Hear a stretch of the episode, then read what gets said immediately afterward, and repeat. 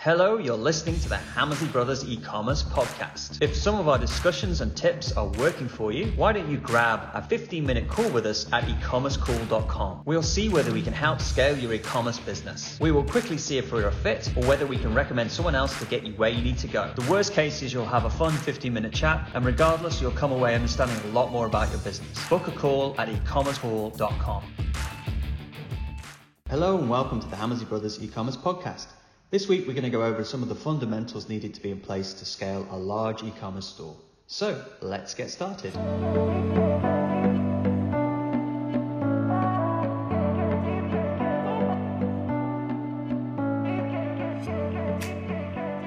Hello Ian, how are you? Hi Mark, very well. How are you doing? I'm all right. Yeah, I'm doing well. So this is our second uh, try at uh, recording the podcast uh, live at the same time. So we'll see how it goes. Um, so yeah, she asked me to tee it up. So basically, wanted to talk about today. Just I, I kind of wanted to bring it back to the fundamentals. So last week, I think we did a podcast on staying on one KPI at a time, and the reason we did that is because I'd I've been spoken to so many people, and they were just kind of like all over the place doing loads of different things. And I think that that really helped bring everybody down to what to focus on, what was important. So at least that's what we were trying to do anyway. And today we just wanted to have a kind of loose discussion around the fundamentals of what needs to be in place to to make make an e-commerce site. So like going back to some of the, the, the beginning things and talk a little bit to some of the bigger companies that that we mm. have worked with or work with and what they have in place and what they don't have in place, and just talk through the, some of those things. So, do you want to get started on that? Yeah. Ian? Yeah. So I met I met I met this person. You know, he was he was an established business player, and he he said, right, we're going to launch a, a D2C brand, and we're going to go and get a VC funding, and um, you know, and I've got it all teed up, and and, and you know, and he thought about the he, he was thinking about the products he was selling and the and the market but what he wasn't thinking about was the fundamental me- metrics, and and I thought, well, let me let me let me ask you some questions because I know certainly that we'd be able to look at that business and work out would this scale or would it not scale, and mm. put it in another way as well. It's it's it's what businesses, what e-commerce businesses we would invest in. Mm. Knowing you know how, so we've seen so many different businesses scale. Which are the ones that we would go? That is a good e-commerce business. Um, yeah, and, and I, and I think there's loads of little things that we've jotted down, but the fundamental one that I always start with is what's what's their average order value and what's their lifetime customer value. Um, you know, that's the that's the fundamental one. Um, so well, yeah, it comes down to how much they're going to buy a customer for and how much is customer worth to them. I mean, if, if there's difference between those two numbers, that's the business, isn't it? Effectively. Yeah. So if the average order value is too low, if it's, you know, if it's 30 pounds and the lifetime customer value is really low, that's a really difficult business to scale. So if they only come on and, and spend 30 pounds on, the, on their order and don't come back again, that's going to be really hard. That's interesting because sometimes you might get a really low average order value and a decent lifetime customer value, but it's still low. And on paper, everything works apart from the fact that the people own the traffic channels, they don't work with low average order values. If you've got an average order value lower than a certain amount, it's going to be very difficult to work. So you could have everything else right, but it's because you've got to sync with the Facebook ads and the Google ads and you know even SEO like this you've got to be able to get a certain amount of value out of a customer in order to make it work. And, and the reason for that is is because if you can't do that I was thinking about this the other day like that traffic is worth something to somebody. And if you even if you're selling like nuts and bolts that same traffic is probably someone else can probably sell something to that traffic that same person and they might be able to sell something at a higher average order value. So essentially, they'll they'll they'll put the auction cost out of your reach. So if you've got a very low average order value, it can really hurt if that's what you're trying to recruit on. Yeah, because if you think about the typical margins, so typical margins in e-commerce are you know, at least 50%. So most of them are between 50 and 80%. That's yeah. typically what the average margins are. So, you know, if you think you're only selling something for 30 pounds and your margins is 50%, you know, you, you, you're low, you and you're doing Google shopping, the Google shopping tends to be a minimum cost per acquisition of about 10 quid on average, mm. doesn't it? Yeah. And so even if you're selling sweets or something like that, you still, you know, it's very rare to get a customer acquisition of like two pounds, for example. But you might do your margin calculator sheet and say, oh, I need to get two pounds. And it's like, well, very rarely have we ever seen that. Yeah. And so, so, so if you've got a low average order value um, and, a, and, a, and a low margin, you know, you're, it's generally harder.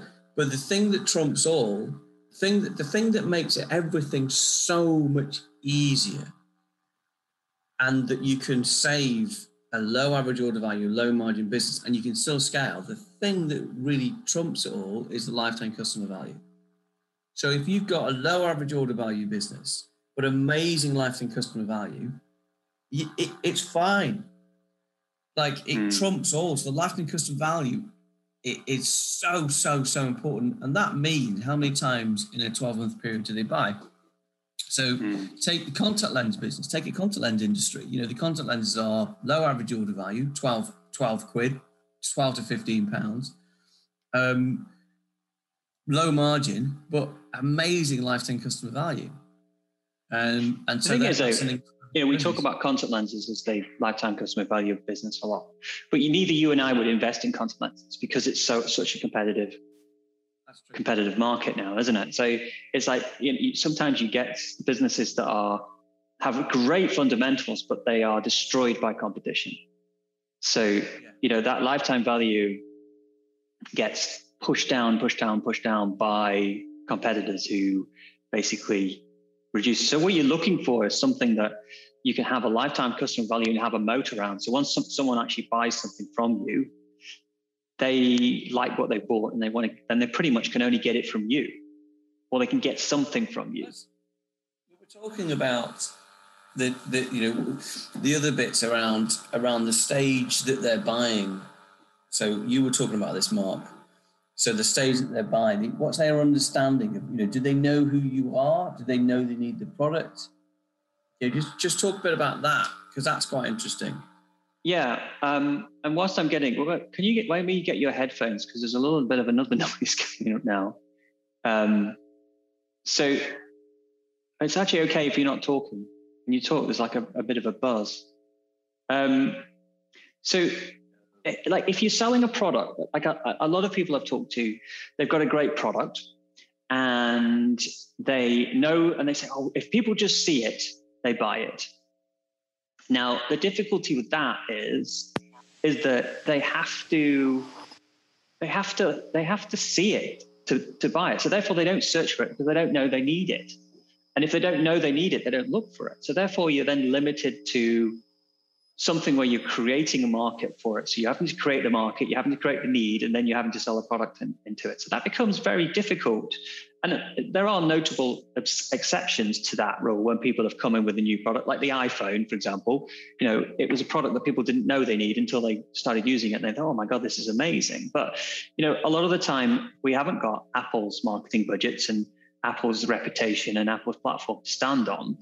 And we've got something that people need, but they don't know they need, it's very difficult to to get that, to get it out there because we have to build that. So it's much better if we have something that people know they want and we have it. And you know, in an ideal world, they can only get that from us because that makes you know makes a lot of sense, doesn't it? It makes it makes a lot of sense to you know. And so the ideal world would be something that people know they need, something we've got that no one else has got, and something that they want to buy over and over again. So so that and something we can get for a decent margin. So that that's the holy grail, isn't it? Like I'll just carry on. So what I'm saying yeah. is that's falling into the notion: Are you selling other people's brands? You're are you selling products that are unique to you that they can't buy anywhere else, or are you selling products that they can buy from multiple places? And that's the fundamental. And the businesses that if you're selling other people's products, or you're selling products they can buy in, in lots of places online, um, the fundamental thing that those businesses get right is they really understand and have implemented a strong reason for them to buy from you Hmm. over the competition and that's absolutely key and i and i honestly it's no it's no lie but when we meet a customer who wants to scale um, a product you know their business their e-commerce business when they're selling other people's products i honestly think we will spend six months with them banging this question over their head continually in Hmm. every single uh, session in any part of our framework We'll always come back to this is you have not yet addressed the reasons why they should buy from you and And I think that's because it's a very hard question to answer, and it's a question that people don't want to have to answer. Yeah, but when you, if you actually force people to sit in a room, which I did last week, a week, uh, two weeks ago, I did it with a a, a, a big brand. Well, they're doing about six million, um, and it was a sporting area, so they're selling sports goods online, and everyone's selling the same product. And I forced them to come up with some reasons. Let's talk about it now. And we came up with like five, which were just amazing amazing fundamental like you know massively better returns policy because they realized that if people did return them they returned them within the first like three days and then they didn't return them again after that. But they were Mhm. but people who bought these products were really really anxious. Let's call it tennis rackets. You're Mm. buying a tennis racket online the biggest anxiety you have is what happens if i don't like this tennis racket? Can i send it back If I, if I so so they so they did a 90 day free exchange, no quibbles, Hmm. and that was their promise. And but if people did send the tennis racket back, they did it within the first on average they did they did it within the first three days, Hmm. and they didn't send it back. So if you do a 90 day or a 60 day or 180 days, it doesn't make any difference because if they're going to send it back, they're going to send it back within the first call it week. So that was that was Yeah, I also often have a conversation with someone, and I'll go, "What's your return policy?" And I go, "On officially on the on the website, it's like we have a one day returns policy. And if you want to return it, you get shot." And then I say, "Well, what happens if you actually do return it?" And they go, "Oh, well, we always honor returns, no matter how long it is. We always look after people." And it's like, well, that's the that's the wrong way round. You know, you want to if you're having a really good returns policy, you're looking after people. You want to actually state it and say that's what you do because for the people that don't use it um, it's like having an insurance. It's like having an insurance policy. You don't tell anybody about, isn't it?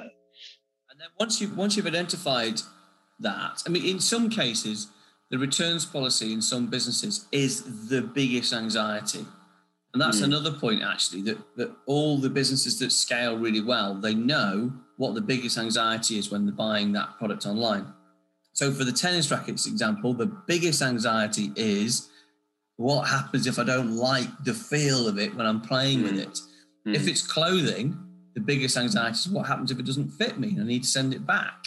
yeah, It's like so they've really understood that, and then once they've understood it, they've they've they've visualized that and they've made that part of part of their all their marketing. So if if that this ninety day no quibble exchange promise on tennis rackets doesn't just go hidden in the copy on the product page, which it is right now in this particular example, it's going to come on the home page, on the header, on the product page, here, here, and here, on the Hmm. shopping basket page, right next to the product item in the basket and at the bottom. And it's going to go on all the emails, all the remarketing emails. It's going to be there. And it's going to go on the ads too.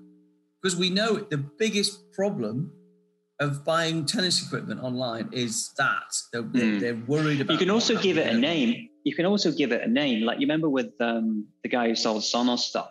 He had a returns policy, and he actually called it something like the "Listen Better Promise" or something like that.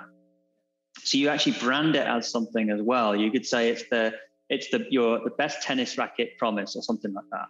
You know, it's like uh, try till you're happy or something. You, you you give it a brand name, and then they say, well, what's that? That sounds right. Because my biggest anxiety is getting a tennis racket, hitting with it a few times, and thinking this is not the right, right racket for me. So if I guarantee that I'll get you the racket, racket of your dreams or your money back or something like that, like the, your dream, you know, you give it a name, you brand it something, and you call it that. So you you actually think, well, what's the biggest anxiety? I'll then have a guarantee that completely heads meets that anxiety head on and takes all the risk off the customer. And now suddenly I'm I'm able to say, yeah, the, the, your best tennis racket of your life, or, or or your money back, or something like that. Like the um, you know, like um, some, you know, that that's what they, that's what they're looking for. Yeah, so like because it if it was golf, if it was golf, it could be like better the, your uh, a longer drive with your with your driver or your or your money back. you Or know? if if yeah, if in a tennis example, they actually said that they would guarantee that they would get ten percent more serves first serves in. Hmm. You know, they would guarantee that. Um, Yeah. and if they did, because that's just a fancy way of saying if you don't like it, you can change. yeah, it. that's a great way to say because like it's like the first serve promise. Then you can have like something branded as the first serve promise. And if you don't get if you don't increase your first serve rate with the, your new racket, And- you can return it. know, and then the days. next, and then the next breath, the MD, and this is a question they've pondered for ten years and hadn't really thought about it. The next breath, he says, "Oh yeah, we'll also do that if you um, if you buy a tennis racket off us, we'll give you half price off all of the um, you know the hand the uh, what's it bloody called the grips." accessories, grips, grips, stuff. which are like you know the consumables. You do half price off for life. wow. Yeah. Um, and it's like all these things started to come out. Oh, and the other thing they said was, oh yeah, we'll do we'll do trading. So when you're buying, we'll do a guaranteed trade back. So when you buy, if you buy tennis rackets for your kids, um, and they're going through training, you know, and they obviously need bigger, better, you know, as they grow, we'll guarantee a trade value back. We're the only company that will guarantee to buy the tennis racket back off you for a guaranteed price Mm, in X amount of years, and you can put it against a new one. mm, So all these things came out that are just like, wow, mm. that's amazing. But they hadn't thought about the question because they'd fallen into the trap of think of thinking that they had to convince people to buy that product. People already knew what products they wanted. So the value, the, the goal for them was to, because you're selling other people's products, they often come to the site knowing what they want to buy yeah. in in some cases. Um, and the, the goal, where you sit in that journey, is that tennis racket guy, he's got to he's got to be impartial. He's got to come across as I am the I am the champion of tennis players. I love tennis players. My goal is to cut through the dross, and I'm gonna I'm gonna I'm not gonna I'm not gonna give you head and added Adidas's marketing blurb. I'm going to give you what the tennis pro of the tennis club says Mm. because I trust him. I'm going to pull. That's what I'm. So I'm going to go. You don't need to worry about that. You know, th- these two rackets that come up. One's 100 quid. One's 200 quid. They're exactly the same. Mm. There's no difference. It's just the string color. So that that's that. you- It's that impartial. That's where you sit on that play. But then it's about getting them to buy from you, not getting them to buy that particular tennis racket. Yeah, so it's taking all the risk there is from buying that racket. So they've got all the options they've got. If you buy it from this place, you've reduced the risk so much that it's the obvious choice to buy buy from them. So if you're selling other people's products, you've got to answer that question: is why someone should buy from you? And a lot of people, when they first started working with me, I get them to ask a questionnaire, and I say, well, why people should why people should buy from you? And they often put, oh, we're a great family business, and we've got great customer service. And often, often, you know, it's it's like it that is their substitute for the answer to the USP question. But you go and look at their website, and there's no evidence that they've got customer service or they're family friendly or or anything like that. So it's kind of like ask yourself what you're putting in that place at the moment for your USP, and is that actually good enough? Is that something that, if you were totally honest with yourself, is good enough? Because often it's probably not, because it's a difficult conversation to have with yourself. Now, obviously, if you're selling your own brand products, your unique selling point is that they can only get them from you.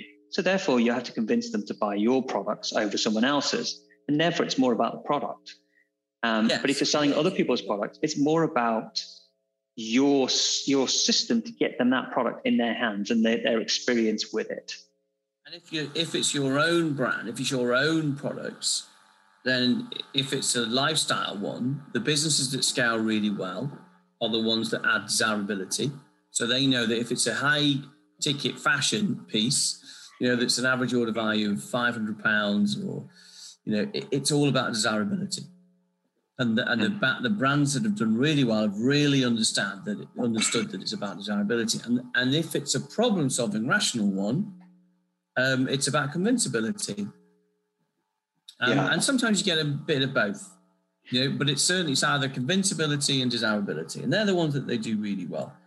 And photography so, can be can be something that can be a USP. You can just have literally the best photography in your niche, and that means you win you win the the war because you know like you look at these homeware companies, and I was looking at one today, and I was looking at a few different ones, and really the ones that stand out, the ones that are doing 20 million, they have just got really good image images and really good collections together, and that's why they win over and over because it just like people they want to buy a chair. They want to buy a chair that looks amazing in a, in, in, a, in an amazing room. And they feel like if they just get that chair, it'll turn their house into that, that look. And so it comes down to the, the aspiration you can create with the photography. So, you know, that could be a USP. It could be just we are just the best at photog- photographing oak stools for our niche. And yeah. that's what people want. Yeah. It's true. I mean, I think the benefits of selling your own products are, of course, your margin should be higher, and you should have some, you know, greater customer loyalty. Um, and you know, the rewards are probably slightly bigger at the end because you have a business that you can that you can sell. But but you know, it's a very very different strategy if you're selling mm-hmm. other people's products versus your own, and that's truly understanding that. Um, I think the other the other element that's absolutely key, and, and all and all the businesses that have really scaled that we've seen over the last 20 years is is that they've, they've really understood the maths. They've really understood understood the ROAS. You know, mm. what was the what was the cost of recruiting a customer and what was the value of that customer over a lifetime? And they pushed hard. Mm. And I think some of the businesses now that are really big were probably eh, they embraced that that understanding much earlier. So I know. I mean, we were talk. We've got we've got we had a couple of businesses selling um, clothing to children, like kids' clothing, like for baby toddler mm. clothing, and and there was one brand. Oh, what they're called, and they're massive. They're everywhere, and like the they is it Igu? Um, I can't remember, but there's one they're doing about 100 million now, and they're everywhere. And you know, I, I, a couple of times I've sat with the clients who were selling baby clothes, and they're saying, "Well, we started our brand at the same time as these these ones, but so why did this? Why did this? Why is this a hundred million pound business and this is still a two, three million pound business? You know, what was the difference? Well, the, the product was the same, very, very similar. The photography was very similar. Everything looked similar warranty, returns, guarantee, everything the same. The difference was that this big brand 10 years ago pulled the traffic lever and they, they really understood the return on ad spend and the effect on lifetime customer value. And they just pulled that really hard. And um, that consequently has meant that they've created this big, um, this big audience. Um, am I? Can you people not hear me? No, it's fine. Okay. Apparently, so, there's a question. There's a question from listeners, the live listeners. Whoa. I don't know where, but there is. Is it our father? is it Derek? Probably. Do you want me yeah. to? Well, no, so, no, it's fine. Keep going. Okay. I don't know so what the question is. The, the other the other element of I've seen successful businesses is that they've all all the successful e-commerce businesses seem to create an audience around them, and an audience like a like a moat, so like a like a like a herd. And I, I look at I look at some some of the famous homeware businesses here. You know, they they, they very early on realised that if they grew their email database, they would grow their revenue and I remember having a lot of conversations with you about that. We we would look at a business and say, "This is an email business, and uh, your email revenue is really poor." So it was about building um, a really big audience around them. Um, and you know, I can Mark, you're not engaged with me. You, Sorry, I was just trying to look at the question. You look. You, you, come on. I'm here. You don't. You can't normally tell when I'm not looking at you because I'm just no. like usually walking around no. the house. Yeah. Exactly. So yeah, so they built they built an audience, and the yeah. audience was the bank, and that's the protective moat. And I know that that certain businesses did that did really really well. They they mm. pulled the traffic lever because they knew, you know, in some cases, and I think probably 10, 15 years ago, you could you could really pull the, the traffic lever and it would work well, because I still think there's was... certain people that can pull the traffic lever now. And I was thinking like if you look at some of the customers, that some of the big big people have gone huge, like Jim's Gymshark went huge during the the free Instagram kind of like the, the stage, as did ASOS and all those kind of people. And then you know you have um, through COVID, some of the homeware companies went massive. And if you look at some of the, you know, some of the homeware companies we are working with, they went from like 100,000 a year to like 2 million. But some of them came out of COVID doing 11 million. And the difference, the difference was, was that certain people got that this was a big opportunity and that, that, that their machine was working. They could, they could recruit a customer way, way cheaper than it was worth to the, the customer was worth to them. And they just realized they got a money printing machine and they just put money in the beginning and they printed money at the end. And really, the, the companies that grew the fast, fastest were the ones that recognized that opportunity, that recognized that that wasn't necessarily going to be around forever, and the ones that just jumped with both feet into that and just went for it really, really hard. Like look at like Gymshark and ASOS and those people. You know, there was a period where Instagram was free, Instagram traffic was free, they realized that they could kind of basically print money from free Instagram and just get loads and loads of loads of business from it. And that's what they did. They just grew massively as hard as they could during that period. And some people are doing it now with TikTok because TikTok's giving free traffic to certain people and it works for certain audiences and things like that. And people are growing. So it's like if you do find yourself in a position where you've got an opportunity to grow, it's and you want to be you grow big because some people don't some people just want to build a lifestyle business and that's fine but don't scale the don't scale the money to where you feel comfortable you know like that's what a lot of people make mistakes so they might go well i feel like 5000 pounds a month or $5000 a month about budget you're talking yeah. about spend I feel like that's about what i'm really I'm, I'm willing to spend and it seems like a bit much you know like it's it's like if you actually want to grow and you can get more stock and you can go and your, your ROAS is high, you know, you should be pushing that up until the point when um, the business is happy. What makes the business happy? What scale does the business want to be if that's what you're trying to build? You know, sure, if you want to build a lifestyle business, but you need to realize, you need to make that decision. Say, no, I'm not building this business for the sake of the business growing because I'm building a lifestyle business and I want to live in Devon and I don't want to have to go back to my job and all that kind of stuff. And that's fine. But you know, if, if you if you are looking at these huge huge businesses and going, why didn't I grow? Why didn't I get to 20 million and I'm only doing two? The answer to that is probably that you didn't understand your numbers and you didn't understand that you're sitting on the same opportunity as them and that, that, these positive ROAS numbers that you were seeing would be ex- massively expandable, bigger than what you ever thought possible.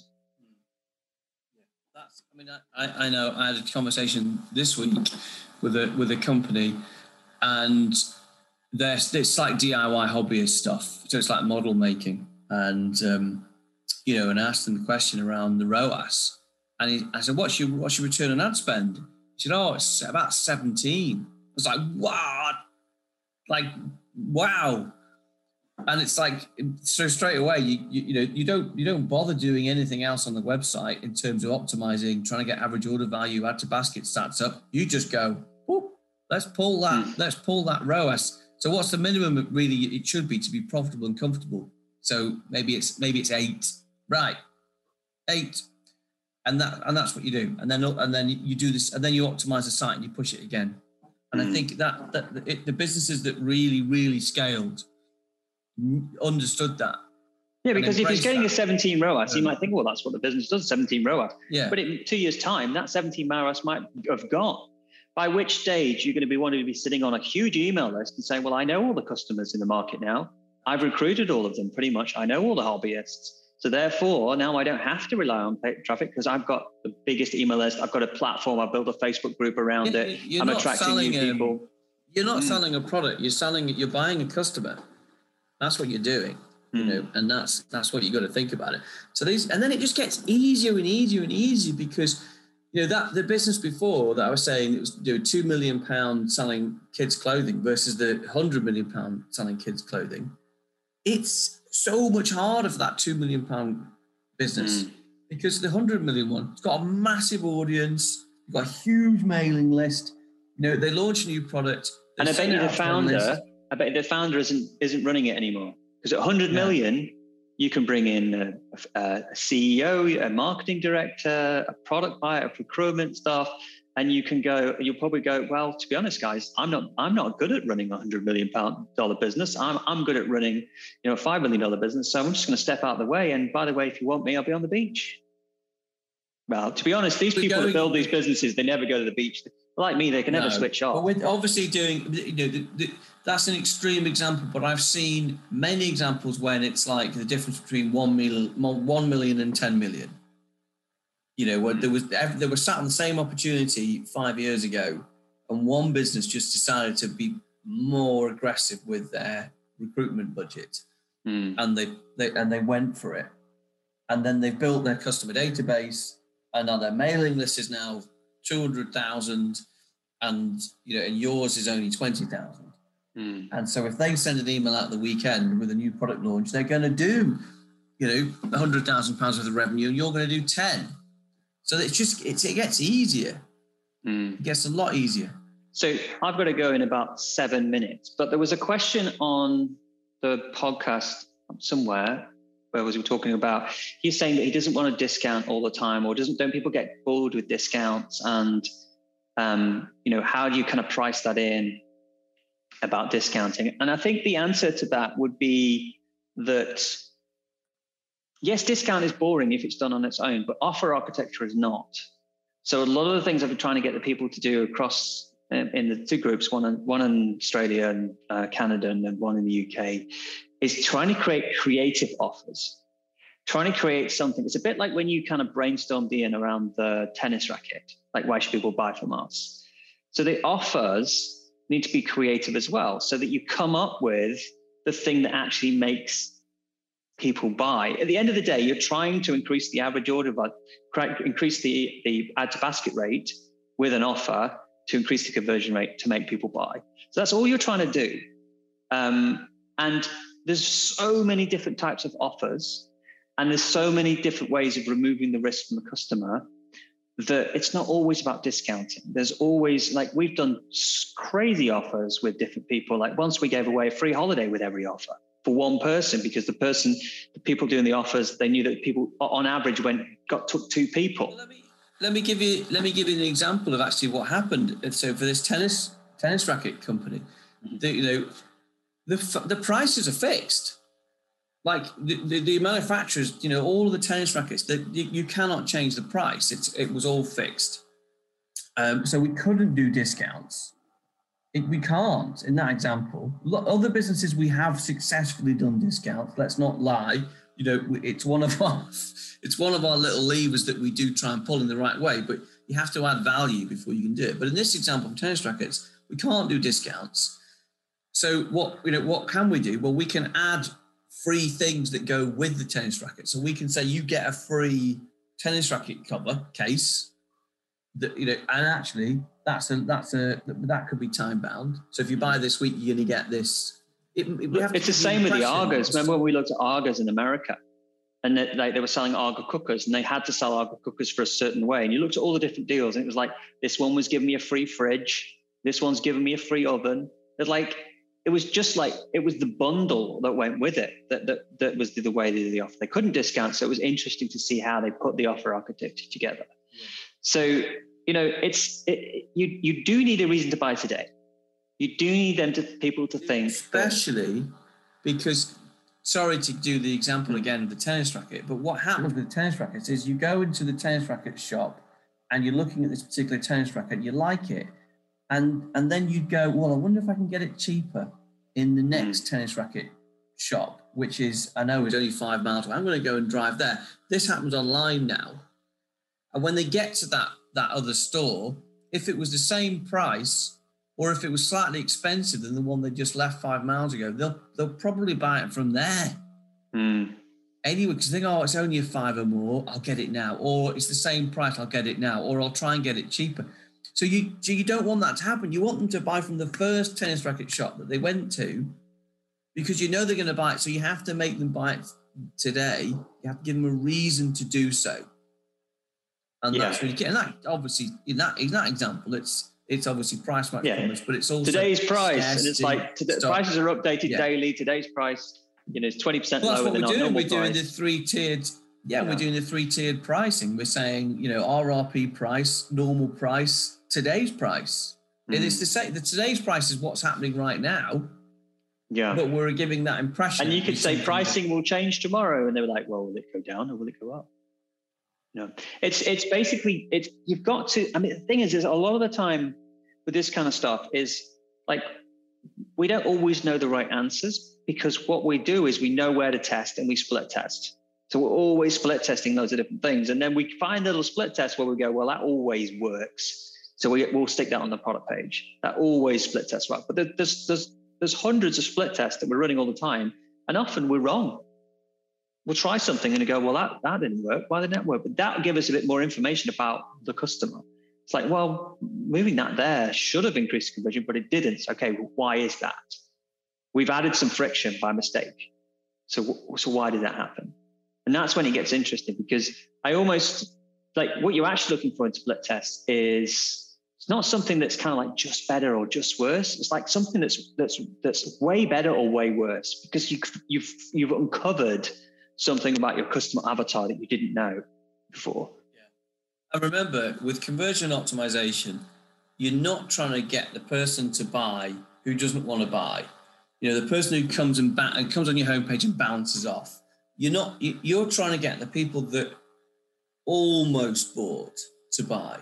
So the ones that did everything that the buyers did except buy, you know, they navigated through the site four or five times, they added to basket, they, they were on the site for nine minutes, you know, but there's something, something stopped them buying. Hmm. Some anxiety they had, some feeling that stopped them. Well, can I get it cheaper? Can I get it faster? What if I don't like it? You know, do I need it? So it's it's just it's the almost buyers that you're really focusing on. Hmm. Anyway, we've got, got to finish it there. Thank you very much for doing it live. We need to get our text sorted out. Get more prepared next time, and you'll give me a notice that you're doing it. So there I am with my headphones on, about to record the podcasts, and then Where you we... say, "Oh, we're doing it live." We're going to do it live now. anyway, have a good day, and I'll speak to you later. And pick up that report. Hey. Let, let me know if you haven't got the report, and, and, and let me know. Cool. I will. Thank you Thank very you. much. Bye. Bye.